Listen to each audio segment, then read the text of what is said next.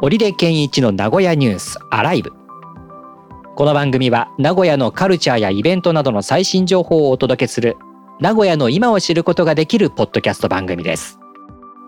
名古屋でサッカー J リーグやバスケットボール B リーグなどのスポーツ実況やニュースのナレーションなどをしている織出健一です。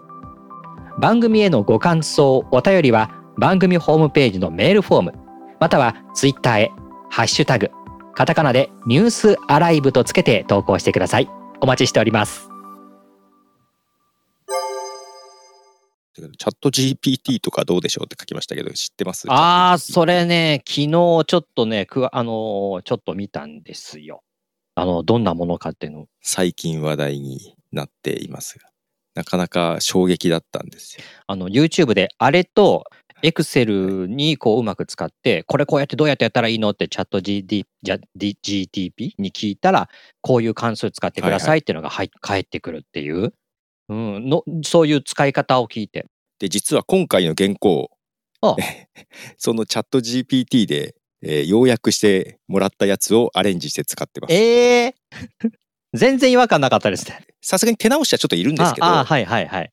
とはいえ、もう長い文章をちょっとまず要約してもらってそこからスタートさせてるのでちょはあっと効率良かったです。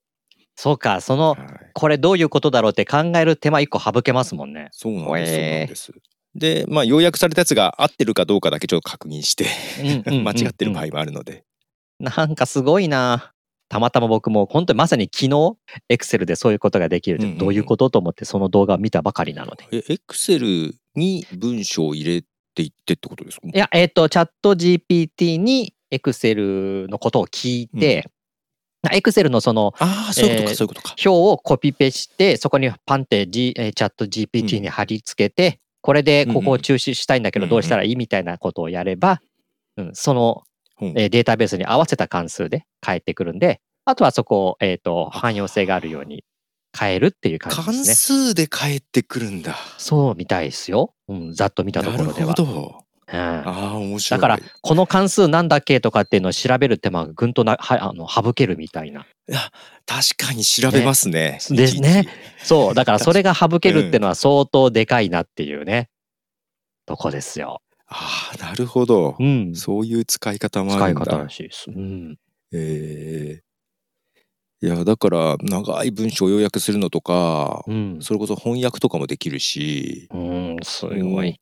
箇条書きを書いたやつを、これをなんか文章に、だから企画書の素案とか、ダーッと箇条書きにして、うん。企画書にするために、これを文章にしてみたいなえー感じで書くと、なんかいい具合にしてくれるんですよね。ほう。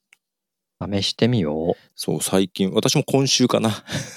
う。いや、あったのはしてたんですけど、うんうんうんちゃんと触ってなくて、うん。なんかす使い方を見たらすごいらしいぞと思って使ったら、えーあ本当にすごいと思って。まあ、ただやっぱり間違えることは全然あるみたいなんあ、でや、っぱり、信用しすぎちゃまんいけないみたいですけどね。ううんん。そこは大事なんだ。そっか。だからどこまで、まあ、あまり信用しすぎちゃいけないけども、使い方はね、コツはいるいりそうだなとは思いながらも、ただうん便利だうんうなんって思いました。ですね。0から1作るの大変なんで、そこを補ってくれるんだったら、名古屋ニュースにもちょっと活活用させていただきました。はい。なるほど。あのね、前も話しましたが、原稿をね、うん他のやつを丸々転載しちゃいけないので、いつも少しリライトしているんですけども、うん。複数のサイトを見ながらリライトしてますが、ああ。さその時にですね、ちょっと利用させていただいてます。えーその、えー複数サイトにある記事をボンホと放り込んで、これを要約してみたいな感じもできるんですかね？できると思います。うーん。まあ、あんまりそんないくつもは試してないですけど。まあ、いくつかのブロックを持ってきて、うん、えーまとめてっていう感じですごい。やってくれるんですよ。すごいっすね。はい試さないとな、これ。うんあそう、どっかで使い方のやつを、記事を見たんですよね。なんか今使ってみたみたいな感じのは見てるんですけど。はい、トレロに貼りました。あこれはい GPT 使い方総まとめ。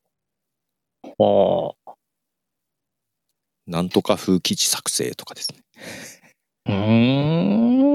ななんとかについて説明するウィキペディア風の記事を出力して、うわApex で強くなる方法をタスク化して。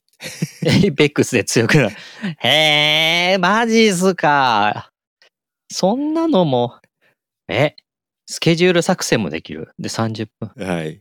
まあ、うわ。これが意外と的を外してないんですよ。うーん。えー、じゃあ、ようやく、あ、だから、箇条書きになっているのも、文章にできる。はそう。概要にまとめてくる。はあ。これは、あれ企画書の冒頭の導入部分とかね、あの、うんうん。これそのまましてできるなって。へえ。このテキスト形式は何でもいいってことなんですかね。まあ、あれなんていうんだっけ？して貼れれそうそうそう、ママークダウンっていうんだった。こういうママークダウンの。書き方でやれば、より、まあ正確というか、意図は組んでくれそうですよね。はい。いや、それこそ JavaScript のコードを返してきたりとかもするので、いい結構いろんな言語いける感じです。タスク化してって。やりたいことをバーってタスク化してくれること。あ、コード生成のね。い、やー、すっごいな。いや、面白いんですよ。へえ。いや、これを見たら、あ、そうなんだ、使ったことなかったけど使ってみようと思って使ったら、うん。うんあ、ここまでできるんだっていう。うわ。ね、やっぱりあの、プレスリリースとかの文章をそのまま使っちゃいけないっていうことだったんで。まあ自分でちょっと必要なとこだけ抜き出して、それをうんまとめ直してもらうっていう形で、うんうんそうか、ライターの仕事が半分なくなるなみたいな感じもありますね。ですよね。うん。まあ、だから、ナレーターの仕事も多分半分っていうかね、なくなってくるのと同じ感じで。いや、けど、将来組み合わさる可能性ありますからね。もうもう、もう、ね。キーワードいくつか渡せば AI がそれを文章化してそれを自動音声が読み上げるみたいなこともね。出てくるんじゃないですか。ね、もうできてるでしょうしね。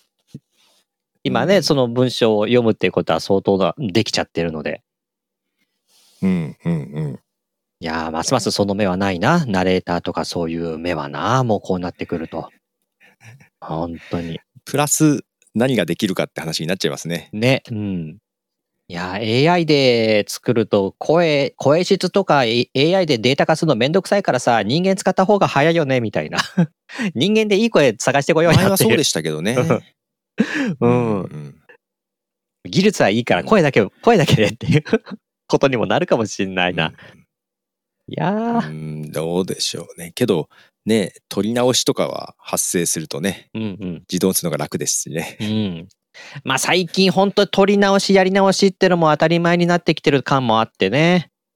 うんうんうん。ええしっかりしてるっていうか、従来の流れを組んでる CM だとそれないんですけど、まあ、卓録でやれるようなところだったりすると、ごめん、差し替えがあったとか、追加が出たみたいなことってもう普通にあったりするから、確定のナレーション原稿で来るってことの方が少なくなってますもんね。なんかあそうす。ですか。一言二言入ってくるとかっていうこともあったりしますからね。うん。後からシーンの追加があったりとか。うん。そういう仕事の流れもちょっと変わってる感じですね、前と。うん、そこはだから 映像の作り方っていうのが、えーうん共有されてないっていうか今まではこうでこうでってうんうんうんいう簡単にはできないよっていう iPhone で動画撮ればいい,、いいじゃんっていうレベルではないよっていうね。うんうんううん。原稿確定してからじゃないと進めなかったですからね。ね原稿確定じゃなくても、うんもう納期迫ってるからもう同時進行みたいなのもあったりするんでね。なるほど。まあ働き方っていうのも変わってきてるなっていうのはうん、そう。ですね。ううんんまあ、対応していかないと。ねっていう、感もうそれにどうな、どういうふうに合わせていくかってことですよね。で、どこ、んどうやって生き残っていくかっていう。はい。ね。あ